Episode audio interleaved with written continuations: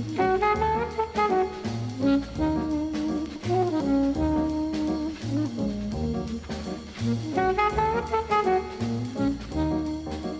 Hello, everybody, and welcome to the 398th episode of MTG Fast Finance, the podcast that's set on drafting a posse to boost your enjoyment of the ultimate Magic cardboard play experience. MTG Fast Finance is your weekly podcast covering the world of Magic the Gathering finance, collection management, and speculation. I'm your host, James Chilcott, aka at MTG Critic on Twitter. My co host is Cliff Daigle at Word of Commander on Twitter, and we're here to help you folks make and save money playing our favorite game, Magic the Gathering. Hello, everybody. As always, I'm looking forward to diving into all the developments this week.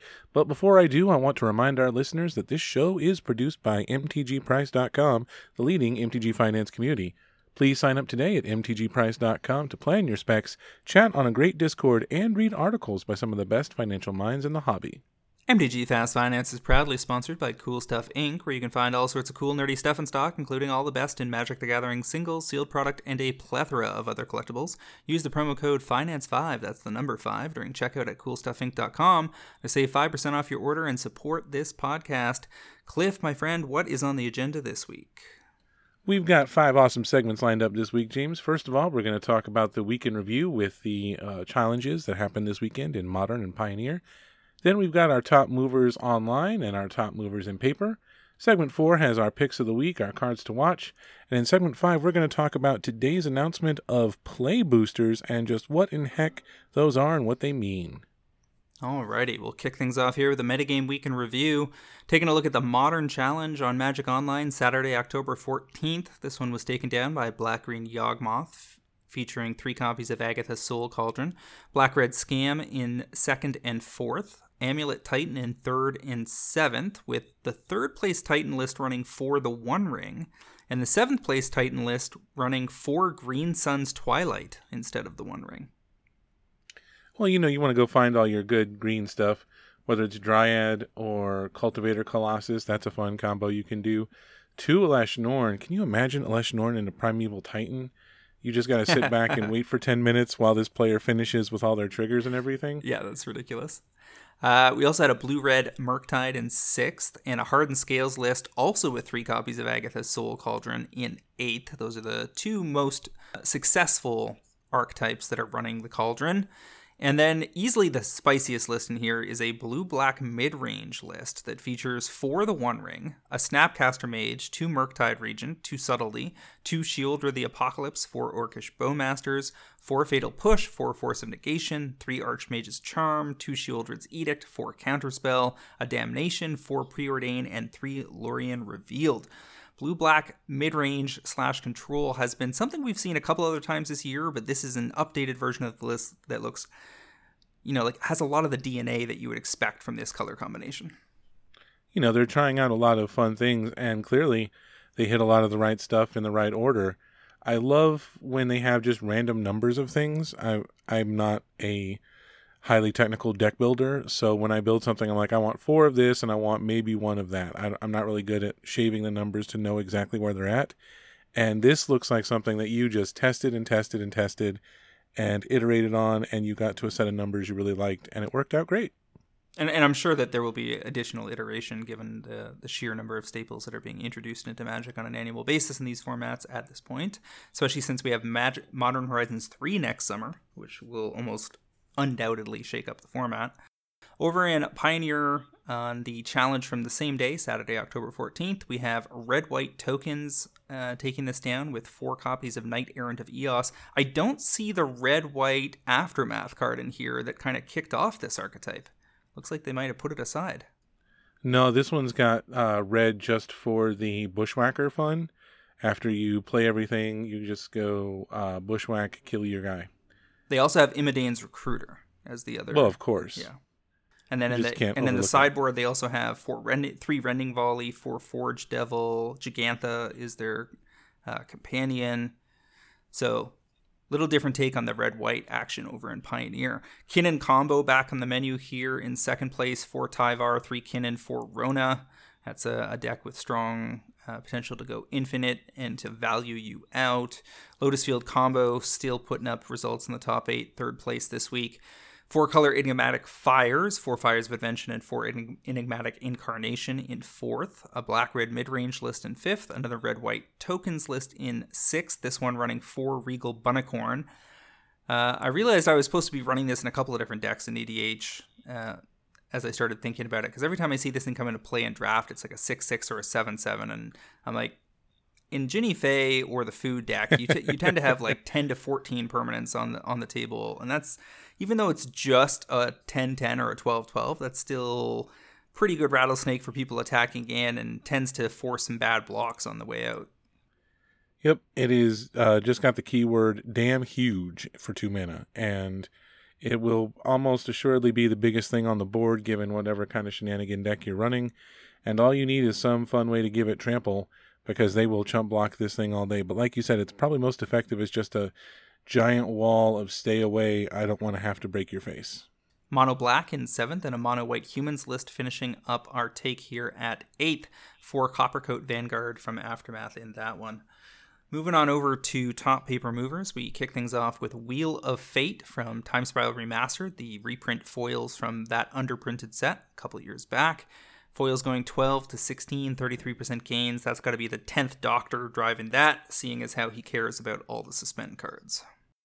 We have Gishath Sun's Avatar, the Secret Lair version, non foils going 34 to 45. That's going to be on the back of Dino Hype, giving it a 30% boost. This one's a little odd to me. Lotho Corrupt Shirriff foil extended arts have dried up. Foil's going 100 to 140. There's like four copies listed near mint left on TCG Player, I think, last I checked. And if there was no Lord of the Rings reprint coming in November, this would be relatively straightforward. It's a fantastic EDH card, it's a good commander, it's good in the 99. The foil extended arts, as we have discussed repeatedly, were only available in the uh, collector booster sample packs that came with the Lord of Rings commander decks. The drop rate on those was really, really low, so we calculated that there was single, low single digit thousands of those in the world, and all of that would add up to this making sense to hollow out. Problem is, we are definitely getting more Lothos in a new treatment come November, right? That is correct. We're also getting more uh, extended art surge foils as well, and those will not nearly be as rare as the regular foils. So uh, this will be quite the study in how many different versions can you introduce to a very rare version that doesn't look terribly premium, and we're going to end up with some very sad folks. Uh, I I highly doubt this price is going to stick, especially once the new ones come out because the new showcase frame it's pretty good looking. It's got you know the the scroll looking thing, and I, I like this particular showcase frame, and it should, especially with the presence of a surge foil extended art, this probably won't keep that price. It's not a Realms and Relics, so it's not getting a surge foil reprint in that sense, but it is getting foil showcase treatment with the the sc- banner scrolls on the sides, right? And then it's getting surge foils versions of that. I believe that is correct. Let me double check real quick while you go on to the next card. I think that sounds correct. If this was a Lord of the Rings commander card, that would be different, but those wouldn't have foil extended arts anyway in the coming scenario. So yeah, this this looks like a clear sell call to me. I mean, it made sense to pick these up early when they were rare and people got some good deals on them early summer. It looks like they get to turn that around within four or five months and potentially get an exit if they can get out ahead of this next release. I think that that's that's the main thing is they're they're hoping to flip it quick. But yes, they're going to be surge foil extended arts of everything that got an extended art treatment foil before. So everything that was super rare is about to get a new premium treatment. It could be the case that what people are doing here is trying to corner the market on the rarest versions of the best cards from the set. Like mm, you're going to get a whole bunch of. it's going to pay off. you're going to get a whole bunch of one rings as well, but it it remains to be seen what that will do to the price of the foil extended art one rings. I think it, in large part it depends on is there a better, cooler version of a card that is significantly less rare, thereby significantly narrowing the market for the very rare version that just doesn't look as good. I don't think we're going to see very much of this going on because you know, it might be the actual rarest to have regular foil extended art instead of surge foil extended art, but I, I don't think it's going to get there. You're going to get a surge foil extended art rare approximately every 32 packs. every 32 special edition com- uh, collector booster packs. So there will be a lot of these Lothos out there, and it will have the surge foiling instead of regular foiling. And if you ask the average player, and especially with how TCG player sorts these things out, I don't think that these extended art foils are going to hold. And the last couple that I have from when the set first came out, I'm planning on fire sailing in the next week. Okay. The next one's kind of interesting. Mox Tantalite, the much maligned Mox uh, from MH1, going five to nine dollars over the last few months, eighty percent gains, sliding up since early summer. Presumably because people think it's going to get played in the tenth Doctor, but there's a whole bunch of other commanders that also care about casting spells from exile, like a Prosper and so forth and there's at least 10 that I could make a list off the top of my head that I've seen in play in the Pro Trader pods over the last six months or so, where this would not be a ridiculous card to cast. And it's in 13,000 reported decks on EDHREC, which is not a super impressive number. That's very medium. But it's also never had a premium version, it's never had a reprint. Well, that's not entirely true. It was in the Mox in a Box set that just came out. Well, which hasn't shipped yet that is relevant, but a that's not out yet. B that we we all suspect that that has undersold, right? Because that that thing is still up for sale, and that right. event is long since past now. It's a couple weeks back down the road. So I think there's a very good argument to be made that that particular Dan Frazier is going to be worth significantly more than the others because of the very strange narrow release pattern that they provided it with. Now, all that being the case, the original art is nicer than the Dan Frazier. Like if you're trying to matchy match all your Dan Frazier pieces, then sure, I get that. But the original art was actually so nice that they made a big deal of showing a like half hour thing where the artist was doing a time lapse of painting the picture as they were revealing it during the MH1 reveals. And then everybody was disappointed because it had suspend 3. yeah. and it's funny because if that had been tweaked to even just suspend 2, this might have been a much bigger deal card. People forget that this Mox doesn't make colorless. This makes one mana of any color.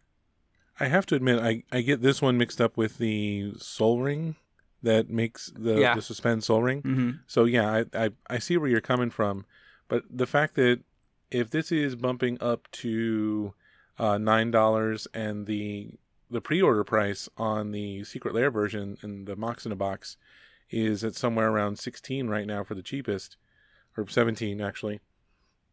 I'm interested to see where these two end up because this is Modern Horizons 1. This is from quite a while ago. And and because of the poor reception on this card, I don't see them making it a priority to reprint in a mainline set. Like throwing it into this Frazier thing makes perfect sense, but that could be the last we see of it for years. That's very likely. I agree with you on that. So I'm, I'm just curious to see where this where this rolls because I think I think this is probably an underplayed card in certain archetypes and in Commander, and you know, with a tenth Doctor, it makes a lot of sense there. So we'll see how this continues to develop. It, it could well be that Mox Tantalite ends up being a twenty dollar card before it ever sees a significant reprint. Keeper of Secrets at a forty k, going five to ten dollars. This is going to be on the back of Beluna, the adventure-based commander that gives you benefits for casting things out of exile on the backside of your adventure cards because this thing deals damage to an opponent or opponents. I can't remember off the top Target opponent. Target opponent based on the value of the thing that you cast out of exile. So that fits into, again, a whole bunch of the same decks as Mox Tantalite, including the 10th Doctor. And again, because it's a 40k card, under some pressure. Lord Skitter, Sewer King, we saw this show up in a, I think it was a modern deck not that long ago, uh, where it was doing well. And I think it's also shown up in some Pioneer builds. This thing is a bit more of a value engine than you might first give it credit for, given that it makes a rat every turn. I mean, I've got it in my Ayara deck. It's also handy to have this. I'm going to remove exactly one card from somebody's graveyard every single turn. Yeah. There's a, a lot of things you can do to synergize with it. And uh, it's only going from $1 to $2, but that's enough to, you know, all it does, takes is a few people deciding they're going to snap up these cheap copies, put them into a standard deck, and roll with it. But I would be curious to see if it it gains any longevity in Pioneer and Modern, because that's what would move this from say a five, one dollar to a four or five dollar card with a two dollar and twenty five cent buy list out on the one dollar copies. Murderous cut foils at a KTK. No reprint on that common and those foils have gone from 7 to 18 it's in only 11 uh, about 12000 decks on edh rec but it also sees modern smatterings of modern play in like seven or eight different lists including the blue black mid-range list that we looked at earlier. Sometimes you see it in blue black mill in modern. Uh, jund and scam have found reason to run it along the way. And basically any deck that can fill up their yard may decide that this is this is a removal spell that they is worth looking at and again, no no reprint of this of note, and the foils have jumped up accordingly given enough time. Yeah, there's a list version of this, but that doesn't include a foil. And I could have sworn this had gotten some kind of special treatment, but no, every time they do a special treatment for a removal spell, it's another dismember. So we get a lot of dismembers because dismember is a much more balanced card because you're paying the four life. This one is just fill your graveyard and abuse the whole delve mechanic. Lastly, on this list, we have Rousing Refrain out of Commander 20, uh, Commander 2021, going two to six dollars in non-foil, 200% gains. This will be the 10th Doctor dri- driving that as well, because this one pops out of suspend and then goes back into suspend at the end of your turn. Yeah, I called one of these types of cards a while ago, uh, Chronomantic Escape, I believe I did, and I don't. I need to check in and see how it did, but this that keeps exiling this sort of effect that keeps exiling itself is exactly what the 10th doctor wants to do get some timey-wimey stuff going on and this i believe goes infinite if you can add more than seven mana correct? Because you would put it back on suspend and then take it off again? Right. Yeah that makes sense. That's the point of this joke right? Yeah timey-wimey. Because uh, that's time travel three times and time traveling lets you check remove every counters. Yeah, re- yeah, remove counters equal to uh, well three. So uh, if something is on suspend three, it's going to come off and get cast. Yep. So you just keep going, and uh, you got infinite mana and do whatever it is you're going to do, and then I'm sure you've got other fun things that you can do in the meantime. So uh, get down with your bad self if you want to play the infinite combo deck. Over on Magic Online, top movers of the week include Fury out of Modern Horizons 2, going 40 tickets to 55 ticks. I want to take a quick look here. What is the lowest that card ever was? I'm going to say online, probably 12 tickets. Fury. Fury's price history going back three years. And at release, it was as low as six tickets. Oh, Billy. so, next summer, when Modern Horizon 3 comes out, and we're talking about the top staples of the set, including what will inevitably be some set of ridiculous looking cards like the Elementals, uh, let's remember that you're supposed to just go ahead and buy some of the a big pile of those mythics in the first month and sit on them for two years. Because that's a 10 times return in two years which i will take all day every day. Now uh, you're presuming these elementals get reprinted right I, I'm very much expecting that next summer they're going to get reprinted. But I'm not talking about buying this next summer. I'm saying buy the new hotness, the new hotness. from MH3, yeah. whatever is a mythic, and get ready to hold it. Because unlike with paper MH3, I mean MH2, where they kept it in print for two years, which has in in many ways uh, held back the pricing on all sorts of stuff like the fetches and Shardless Agent and a bunch of other things that are seeing plenty of play but because they were printed as rares and kept in basically in constant print for two years, there's just tons of them around. On Magic Online, it doesn't work like that. It gets heavily, heavily drafted for a couple of months, and then they bring back some drafts down the road that add fresh supply that will crash prices for some period of time. But then each of those pieces of the roller coaster is a shorter period of time and you, all you got to do is look at the chart for things like solitude, grief, fury, etc. If you bought a basket of that stuff early on, you'd be doing extremely well right now. Yeah, that that makes a lot of sense. I'm not as convinced as you are that the elementals get reprinted in Modern Horizons 3, but I think there's a very strong chance of it. I, I think it's really tough to to not do that because you either have to reprint them or ban them because if they're confirmed not in, their prices are going to skyrocket. That's true.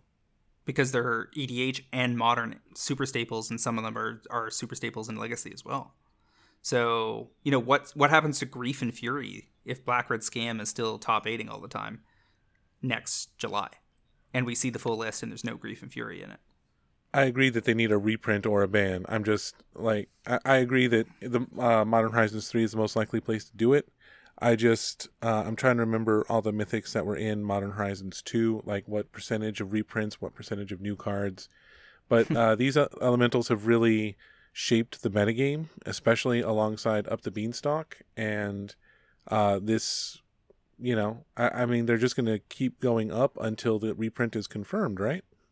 I, have actually started to wonder whether Up the Beanstalk is the card that's going to get the axe in Modern the week after I picked it. How dare you, sir? Every time I watch it, it's more and more busted. It really is, man. Did you see the uh, the cascade lists? Yeah, yeah. That were that were trying to end in uh, Fire Ice. Aspiring Spike was running a shardless agent into a guaranteed up the beanstalk, so that he always had one to two copies in play in almost every game, and it was doing very well doing very well. You're you're so sometimes you're so subtle about these things, James. It's impressive. I mean, they had solitude, subtleties, commandeers, uh, leyline binding. It's just not that hard to find expensive cards that are actually cheap that abuse the beanstalk. So I will not be surprised if Beanstalk gets an axe in modern at some point. I think that's entirely possible because otherwise they keep printing things into it that'll just be more and more busted. It's hard to argue with that. I see what you're saying. Yeah. The, the card advantage is just extreme. Is is the problem? It makes every card a cantrip, and the thing is that the elementals are, if they're hard cast, naturally cantrips to begin with because you're getting a body and an effect, and if you have to uh, evoke them, then this is countering the card disadvantage. So yeah, definitely something to keep your eye on. Now listen to this. I went back and looked at Solitude Magic Online July 8th, 2021, it was at 16 ticks. By October 28th of that year, October 25th, it hit 87 ticks. Oh my god. and I'm guessing I'm guessing quick grief 6x return. Because grief fell out of the meta pretty early. I'm assuming it had the best entry. Yeah, Grief was available at 6 6.4 ticks by June 28th when it became apparent it wasn't actually taking over Modern and it got up to 40 in mid-August this year. So yes, identify the, the key, short ver- yeah. Identify the key mythics in MH3. if, you, if you take just one piece of advice all year, that one will probably work out for you next summer. As long as you're willing to hold Magic Online things for two more years and assume they're not going to shut it down. That's true. Hengeway, Hengegate Pathway out of Kaldheim, 2.86 ticks to 4.52. That's Pioneer decks that are running that uh, for 58% gains. And then the Commandeer that we were just talking about in the Aspiring Spike, Bant, Beanstalk lists, uh, the Cold Snap version went one tick to three ticks. That's 200% gains. Cold Snap was a long time ago. Well, has it really never been reprinted? It has been. Uh, Commander Masters. There you go. But that wasn't. Yeah didn't go online. So that probably has a treasure chest version for that. Moving on over to cards to watch, I got two oil slicks I got my eye on. First is Tekuthal Mayhem Dominus uh, oil slick. I'm, I'm looking at a very long horizon here, two years. The inventory is not particularly low on this yet, and it's gone. It went down, down, down for about the first four months or so, and then it's just been even around ten dollars. It's going to take a while for these to drain out, but here's the thing: no matter even though we've had two of the busiest years in commander history in terms of the total number of commanders printed that can be played, Atraxa is still the queen. And Tekuthal is in 70% inclusion rate for Atraxa decks since it was printed. That is extremely right. high. So you're usually happy if you get to 15% inclusion rate. 70 is unheard of. So it's already in 23,000 decks on EDH Rec. It's only in the top 15, not even the top five, for instance, from one cards in terms of overall EDH play. But because it's a must play in one of the top commanders that has sat in the top seat for basically her entire career, looks and and because Tekuthal Inquiry Dominus given that Phyrexians are all dead and probably won't be revived for another five years or so. I don't think they're going to reprint Tekuthal. That looks like to me like one of those ba- banner mythics that are extremely narrow, and I would only even consider its possibility of reprint in Secret Lair, the new version of the list, or that, that we're going to talk about later tonight, or another Commander Master style set. Sure. Because it's not going to be the kind of thing they're going to put into Modern Horizons 3. Just doesn't make sense there. And it's not going to be in the Final Fantasy set either. So I think it's it's could be good game to think that Tekuthal is not going to see a reprint for three to five years, and the Oil Slick will never see a reprint. And this will be the best version for ages. No matter what version they give you down the road, this will st- probably still be the cooler one. The thing that always stands out, and, and I realize you've picked two oil slicks, and this applies to both of them, is that the oil slick foils is one of the very few times where they decided to do something special and give it special art. They've done that a remarkably low number of times, where the only version where an art gets used exactly once. It's not on like the regular and the extended art, or this they didn't do the oil slick version with like the same art as the uh, step complete version, which is the same as the borderless version. So these oil slicks are very unique looking. They got that whole raised profile thing that's very delightful to see going on. And I just think that this is uh, a great pick, and I'm I'm down for just about any oil slick foil you want to recommend to me. To be honest, your first pick here is kind of gutsy. Tell me about it. I, what's what's so gutsy about this? I'm calling on a super staple that's reaching basically its low point. I'm talking about the Great Henge, buddy. I think the time is right. Non foils from Throne of Eldraine and Commander Masters have dipped under forty dollars. You can get them as low as thirty six in some cases, even less if you want to go to some lightly played. I don't think I need to sell you on the exact EDHREC number. If I was to guess, I think it's somewhere around 110. But let me look real quick since I've got that window open. The Great Henge is at 141,000 commander decks. Uh, 10% of all green decks are running it. That number is probably too low. But any deck with creatures and with green mana symbols should be running it. Uh, that's that's just a given.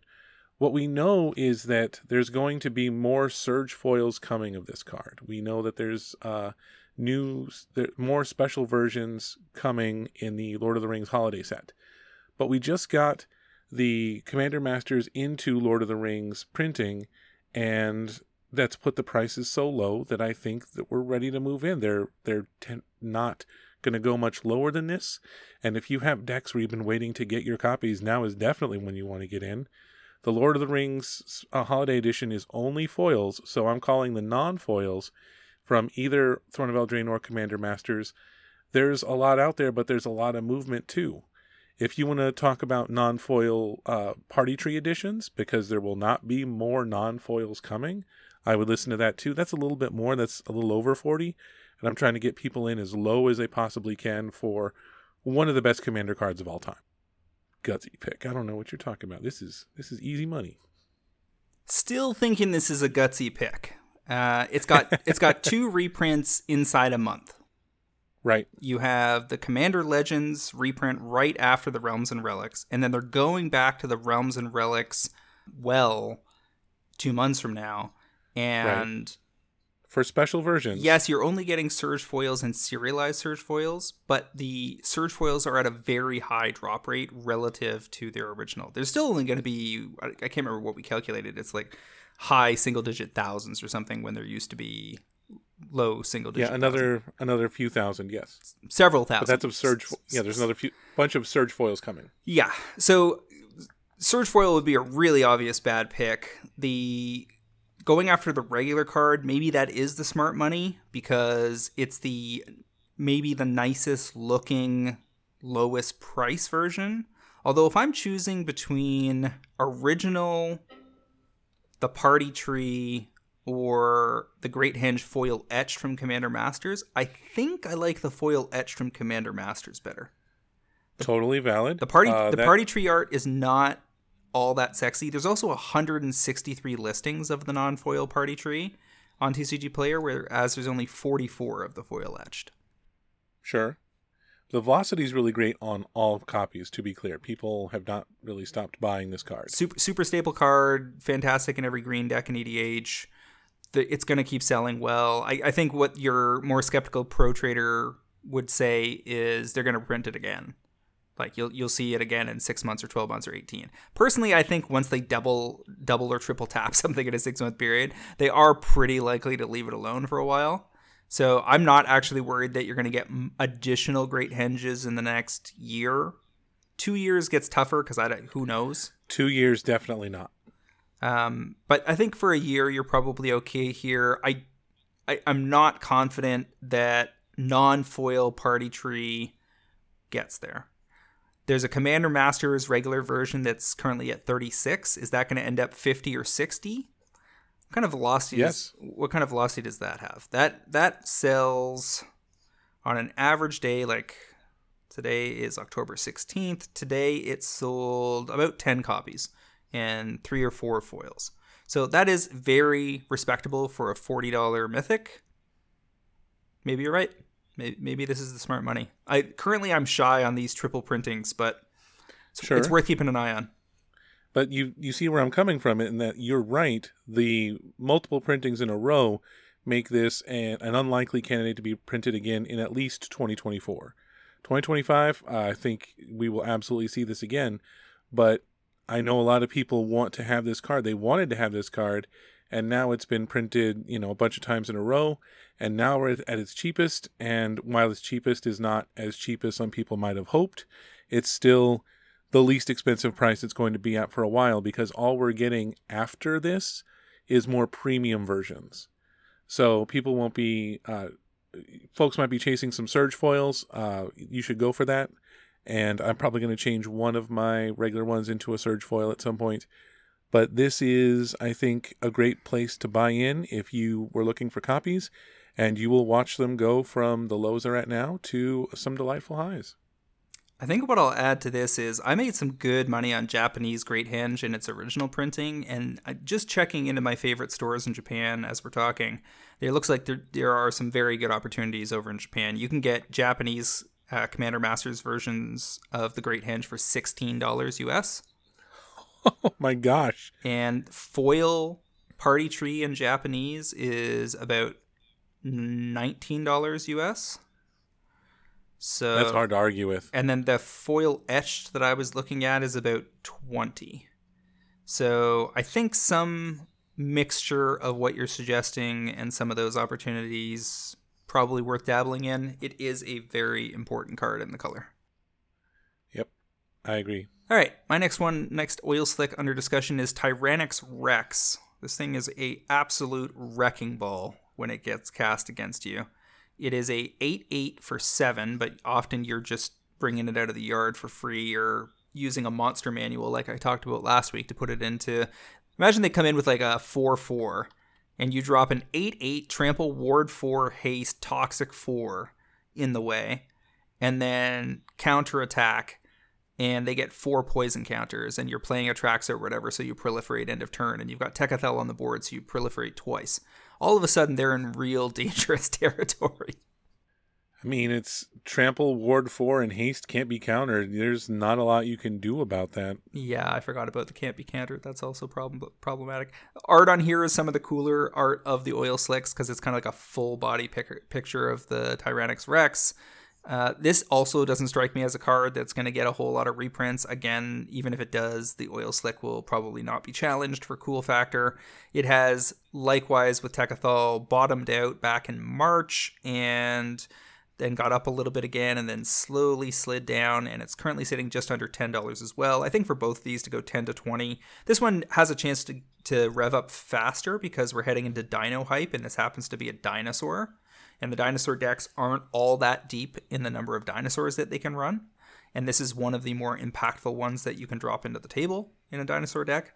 So, given that it's in 20,000 decks on EDH Rec already, we got the Dino Hype building, and it's played in seven or eight different mid tier commanders, uh, including uh, most of the dinosaur ones. I think this one's got some legs, and I would not be surprised to, to see these double up given enough time, anywhere between 6 and 24 months. I mean, you can talk me into just about any of the dinosaurs, and I'll be with you. There's a lot of really good dinosaur enablers already. We're going to get some more, I imagine. And this seven mana is going to be more like uh, there's at least one white creature that's uh, three and a white that makes all dinosaurs cost two less to cast. So you go four drop this guy, and then uh, five mana gives you a Tyrranax Rex, and all of a sudden somebody's uh, halfway to dead on poison counters. Gotta love it. And any dinosaur pick right now, I think, is worth thinking about, especially when it's got such a, a distinct looking foil to be chased.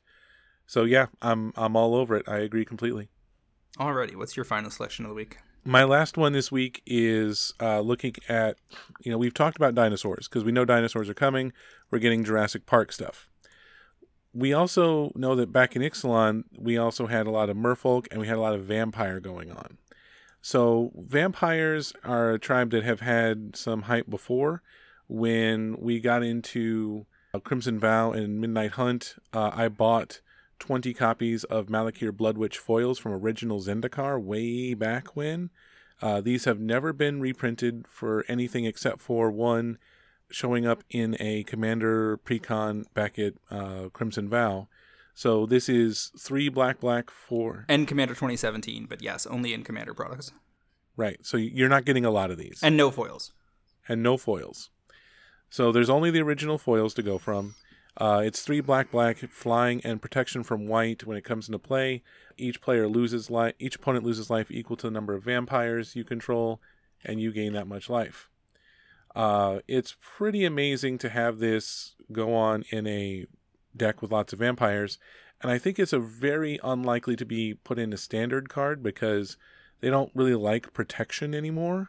They like to do things like uh, the Skrelv, the defector, might give you hexproof from a color, sort of a thing, which is a more intuitive way of doing this sort of thing. So the foils are dirt cheap. Uh, there are a lot of lightly played and near mint copies for around three, four dollars. Uh, that's where I bought in at before. But if the vampires take off, this will hit ten dollars pretty easily because I don't think we're going to get any foil versions of the card. We might get it showing up in another Commander Precon. It's been a couple years, since uh, Crimson Vow, and even if it does, then that's going to look good for the foils, I think. Yeah, I can get with this. the The only reprint risk of any kind is a Secret Lair release somewhere near the Ixalan release. Sure, that's entirely possible. We might get uh, a Merfolk and a vampire. I don't think we'd get a dinosaur to go with Jurassic Park, but who the hell knows what Wizards has in mind for us? Edgar Markov. That crazy bugger looking at commanders of, say, the last month, Markov is 21st with 1,100 decks registered on that site. So safe to say there are, you know, probably 10 to 15,000 Edgar Markov players in the world. And if you're running Markov, you're supposed to have Blood Witch in your deck because it gives you a really good mid-game mid-game drain effect that's going to boost your life total and keep you in the game. And that's what you need in an aggro deck that respond can sometimes respond poorly to sweepers. I used to play a Grixis Vampires deck with uh, Garza Zol, the Plague Queen, and uh, my favorite thing in the world to do was have Blood Witch in play and cast Rite of Replication on it, and just GG everybody, let's move on. Yeah, I, I don't mind people that combo so if it happens quickly. Yeah, there you go. Moving on over to our weekly topic, we're gonna delve into the announcement that draft and set boosters are being removed from circulation and instead will be replaced with something called play boosters. This is very interesting to me because we've talked about this potential decision ever since they announced set boosters. We said this was the whole point was to make booster boxes cost more and that down the road they would find some way to eliminate the lowest price point and permanently ratchet up the price of boxes. And as Wizards is looking around, seeing what happened to the first four or five sets of Flesh and Blood, One Piece, Lorcana, etc., it's no huge surprise that they are looking to further ratchet up the amount we are paying per box of product. And that's exactly what they're going for here is basically they're going to smush together draft and set boosters so that they have they are still a draftable experience. The draft is going to have slightly more variation from the perspective that there is going to be a list slot. It sounds like the list is being drastically narrowed. I think it's 40 cards. Uh, I believe it is being cut down to 50 cards. 50 cards. So that's significantly smaller than the previous list uh, inclusions. And it also means that things that are on those thematic list inclusions now become real threats to specs. Right. Because they're going to get printed in much greater quantity than when the list was very expansive. So the list is is now actually an additional threat. On the plus side, you have less chance of a random spec that is not thematic really, thematically related getting included there because the list is so much smaller. So there's a bit of a, a bit of a push and pull on the impact on specs. If your spec gets caught, it gets caught hard, but it's less likely to be in the list in general. I'm with you on that. So, so if you know a vampire set is coming up, for instance, if Ixalan, if they were doing this for Ixalan, which they're not, it doesn't happen until the release of uh, uh, Markov Manor, right in the in second quarter of 2024. But if it was happening for Ixalan, and we were looking at something like Malakir Blood Witch, we would have to assume that it's it was going to be in there. It's a it would be a very strong one to be included in there. Yes. Did they mention whether the list could now be foil? Uh, it does not appear that way. It will be a seventh common, but an eighth of a time you'll get a card from the list, and it does not say at all uh, what you would get in turn. There's no mention of foils. Yeah, I, I, don't think that's a foil slot. So, so the list still doesn't threaten premiums and still doesn't threaten foils so, so much as we know. But there are going to be special guest cards in there, which is going to be new art on. I think they said ten of the cards. That's correct. So the list is currently 300 cards. I forget that it's so stupid huge. Yeah, yeah, that's what I was talking about. It getting much smaller. Yeah, and now we're going instead of all of them being equally rare, some are going. There's going to be uh, 50 potential cards. Uh, 30 will be common or uncommon list versions. 10 will be rare or mythic rare. So they're going to have. I, like I think that's some, 40, not 50, right? Well, plus the 10 special guests. Ah, got it. So in addition to the special guests, there are 40 cards that are reprints without new art. So 30 common or uncommon, 10 rare, mythic rare. Uh, the special guests will be in non foil here. They'll have new exciting reprints with new art and thematically tie in, and it seems like a guarantee that the new com- collector boosters will have the, you know, foil versions of the special guests. There was a lot of negative knee jerk reaction on social media today with people claiming this was the end of draft and so forth, and I I talked to many vendors and store runners today, and they are not at all concerned. They are all net positive on this because even though it probably means that drafts are going to get more expensive, like they might go at your average random Midwest LGS from 15 to 20 or $25, that's always been an underpriced entertainment experience. If if you and your partner go out to a movie together and get popcorn and a drink and buy a ticket, possibly pay for parking or get it, go get a dinner, you're talking about paying 100 to 150 dollars. If you go to a draft and you spend 15 versus 25, that matters most at you know for the students that want to get involved in in their LGS. But Magic has clearly pivoted away from those people. Like we, one of our long-term concerns around here is whether they're attracting enough young people to fill the ranks when a bunch of us old folks die.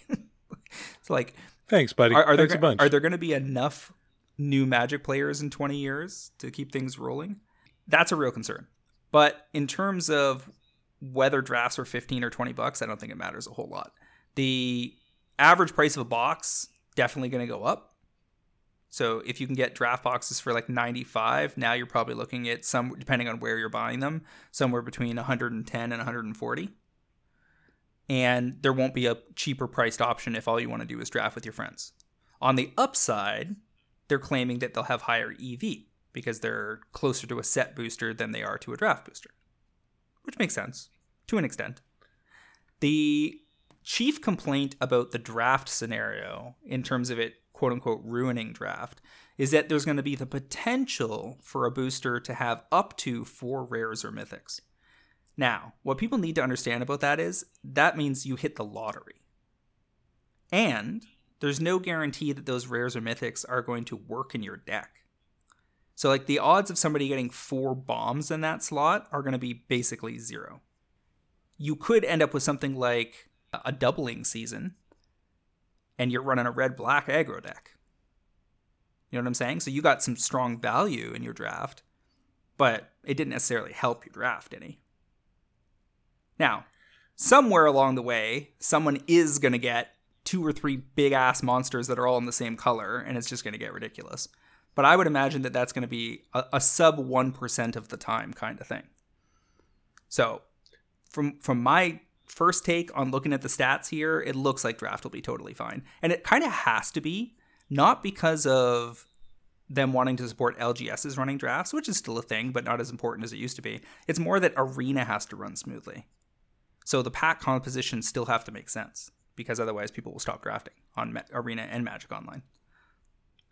And that's kind of the, that is the crux of where those systems get money is people buying the entry fees and packs to play those drafts.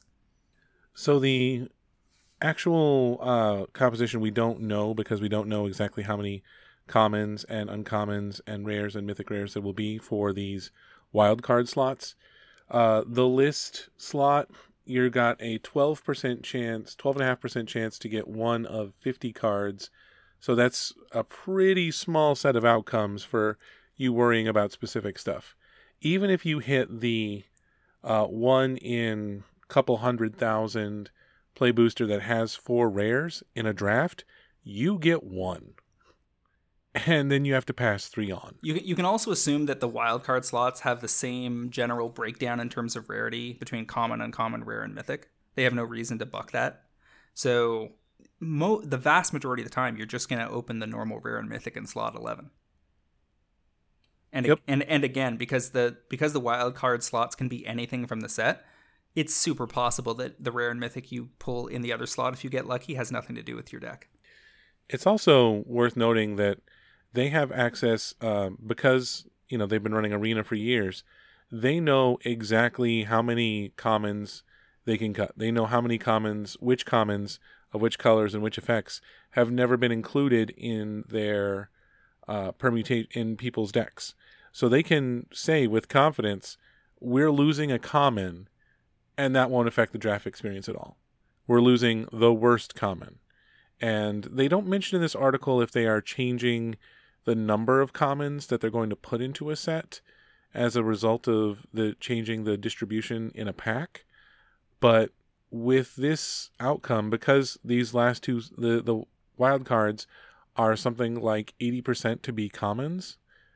Uh, at least the last time I calculated a wild card slot with uh, one of potentially everything, it came out to something like eighty percent commons. I think that this isn't going to change the draft experience at all. It's going to change the price ever so slightly.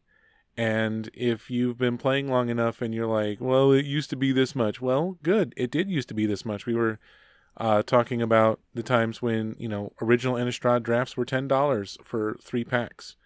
And that's what it was. And it used to be that nobody would charge table fees. And that was in the past. And all of these things, you know, you, you change or you quit. And if you decide you need to quit Magic over this, then uh, you know, let us know, and somebody in our Discord will be happy to give you a price on your collection. the reality is that you were complaining about this particular set of changes kind of presupposes that you weren't already getting blown out by people getting mythics in their packs like which, if you draft as much as you and I do is, is kind of preposterous because I, I get blown out by people's ridiculous pulls all the time before they made these Sunfall. changes and and this actually gives me as much of a chance of getting some extra help for my deck as the other people at the table. And I think that's fine.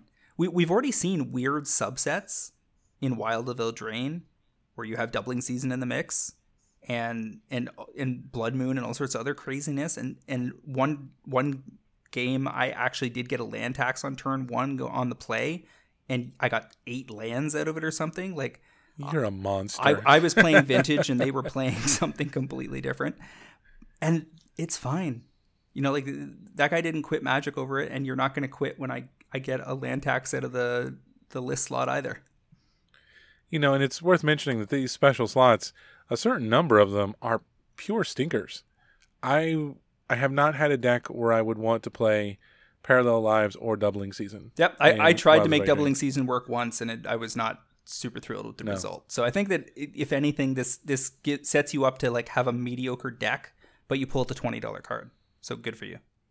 And and that's and that's got to counter the the one like if you're gonna do ten drafts and one of those times you get a twenty dollar card and one of those times you lose in the finals to the guy who got three interconnected rares.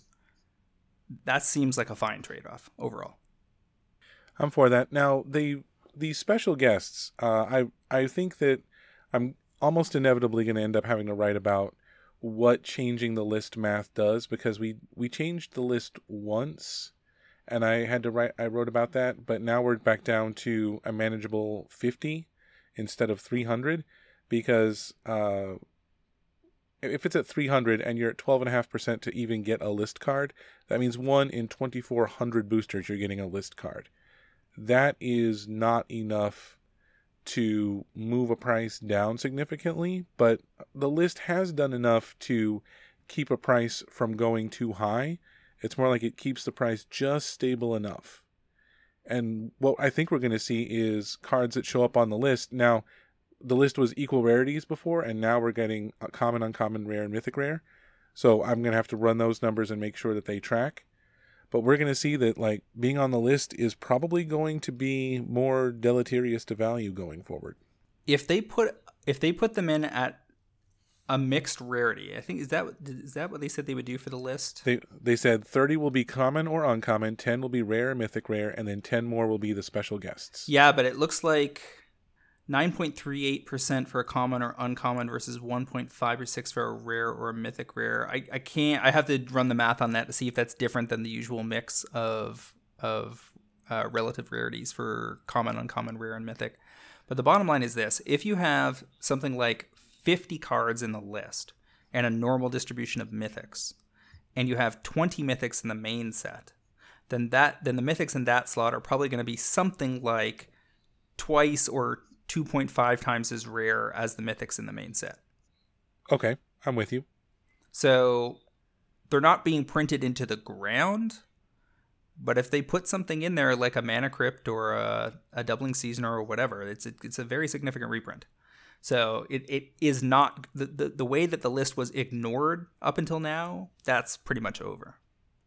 Yeah, they they did give themselves an out and said that the wild card slots or the regular slots and they may all of these may contain booster fun versions, but there's definitely going to be stuff that is exclusive to the collector boosters. You know, foil versions of special guest is just the start of things, and we'll we'll definitely see a lot of shenanigans. Um, I've always been surprised that they didn't want to do the list in collector boosters as well, but you know, doing foils on top of everything else might just be more of a headache than it's worth for them. The other thing that might end up sliding into our laps here is you know how they've given us some stats on drop rates for key premiums that has let let us reverse engineer the total number of collector boosters printed? Right? They might end up now that we have a combined play booster and we know that everything is either CB or play booster. If they give us any percentage drop rate chance in those, we'll be able to reverse engineer both simultaneously and figure out exactly how much product was printed of a certain set. I think that we'll they'll give us enough information that I can I can put together like what's the distribution of how likely you are to pull whatever card from a play booster as well as a uh, collector booster. I don't think they'll give us enough for that because they'd have to do something like a serialized in a play booster, and I don't think they'll do that. Well, all- all they have to have is a non-serialized hyper premium that they attach a number to, and if they comment on whether the number is any different in play boosters versus CBs, then we've got them. That's true. So that that's what I would be on the lookout for because if they drop that piece of information, then you can reverse engineer everything. You can figure out what percentage is CBs versus play boosters. You can figure out the total revenue of the project, both for WotC distributors and retailers, by applying various margins. You can figure out what percentage of their total year it is in retrospect once you see the end results for that year in question. Could be very very handy. One other thing that they put in this article that uh, I didn't mention in the Discord today was that uh, they said straight out that in the rare mythic rare slot, just like you, you can do in a draft booster currently or a set booster, you can open a um, a rare or a mythic. The distribution for that used to be two rares for one mythic. Now it's going six rares to one mythic. So in set, if you open seven of these boosters, you're going to get six rares before you get your first mythic. So they are really making rares a lot more common as compared to mythic rares were before. So we should expect going forward that depending on how if they do something similar with the collector boosters, uh, I'll have to run those numbers and see if they agree with this. But six out of seven being rares as opposed to uh, two out of three is a notable change. So, I mean, honestly, I think for most vendors who often have trouble managing the mix of orders for set and draft boosters, this is just a net positive. It simplifies the number of SKUs, it simplifies the cracking process. They can, if they have trouble moving product on pre order and end up with it on the shelf, they can do draft promotions to get rid of it because it's draftable. This is better for the LGS. And I don't think it's net negative for players. I think it's basically probably mostly neutral and then magic is getting slightly more expensive but honestly i think magic as an experience overall and a cost for the hobby i've always been of the opinion that magic was too cheap so and and that's not a commentary on get rich I can feel the knives popping out right now, man. I'm looking over my shoulder like, oh Lord, someone's about to stab me. You just said magic's too cheap. it, it's not to say that that there are many people who have to make tough choices about how they spend their entertainment dollar. Totally true. And the value of their dollars in general is being eroded by a broken system. Way above magic. But in the context of all of the entertainment options that are arrayed around us magic is very reasonable because it's so adjustable. Like if you want to go play golf you got to go buy golf clubs. That's not that big a deal but could be an impediment but then you got to pay fees and your minimum green fees are probably 50 bucks around Magic's always had the advantage that uh, you and I have talked about before is that it's much easier to get your money out of Magic if you uh, you know put a lot into it. It's unlikely that you will lose as much in Magic as you will in most other hobbies. If you buy like for instance i've been wing foiling this year if you buy a wing foil that's a, that the wing the board and the foil is like 2500 bucks. If you want to sell that you have about two years to do so before that gear becomes obsolete and then it's like you're going to get 500 out of it. So you're going to erode the value by 80% and then you can accrue you can amortize that across however many times you manage to make it out. If you want to go skiing or snowboarding you got to travel to get to that mountain. You got to pay like 100 bucks a day to be on the lifts. You got to get a hotel for say 200 a night or whatever it's thousands of dollars. Yeah if you want to go get a basketball or a soccer ball and go to your local park and play that's dirt cheap but again there's in in the spectrum magic is definitively in the middle not near the top. So and and there's just so many ways to play this game cheaply. Like i saw a lot of people on, Right. on social media today talking about how they're just going to play kitchen table magic dude i encourage it. Go play kitchen table magic. That's probably always been the best version of magic as long as you don't get into an arms race with the pre- people you're playing with. And and honestly that's why commander is so great because you can tune it up tune it down both in terms of price and power level and experience. You know you can combo each other out you can grind each other out you can durdle. Just got to you just got to have a conversation. So I, I think this is a good a good change. Um you know I, I would like to see them adjust drop rates in collector boosters as their next little project like this or print less collector boosters if they printed collector boosters to the point where they felt scarce then they would all be worth more later But they don't want it to be worth, worth more later. They want us to buy as much of it as we can right now. Sure, but they're but by getting overly greedy about how much they push into distribution, they are encouraging distribution to order less later. I mean, that's part of why they made this decision. Because just distribution was pushing back on them saying, We're getting stuck with the draft boosters, we don't want this anymore. Yeah, that makes that makes perfect perfect sense. So they they you you have to run some detailed math in both cases to figure out what exactly you're supposed to do from their perspective to to maximize. But I am very suspicious that CBs are they're supposed to strive less hard to sell upfront on CBs and make sure they sell out every time with zero waste.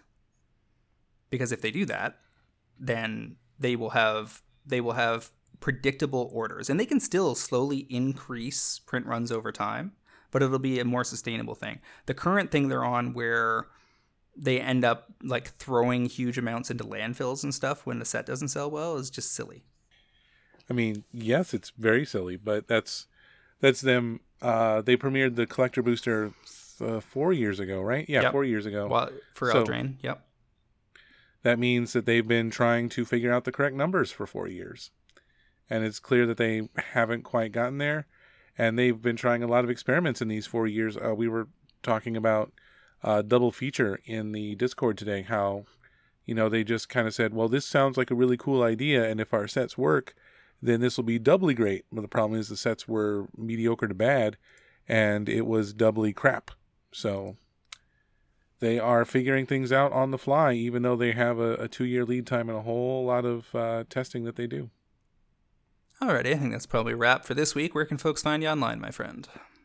You can find me online at Twitter at Word of Commander or on my articles every Friday on mtgprice.com. And you guys can find me on Twitter at MTGCritic, as well as via my occasional articles on MTGPrice.com and my constant haunting of the Pro Trader Discord. I'd also like to remind our listeners to check out the MTGPrice.com Pro Trader service. For just $9.99 a month or $109.99 per year, you can get early access to this podcast, fantastic articles by the best MTG finance minds in the business, low cost group buys, and a super active Discord forum that will drive better returns and save you money playing Magic the Gathering.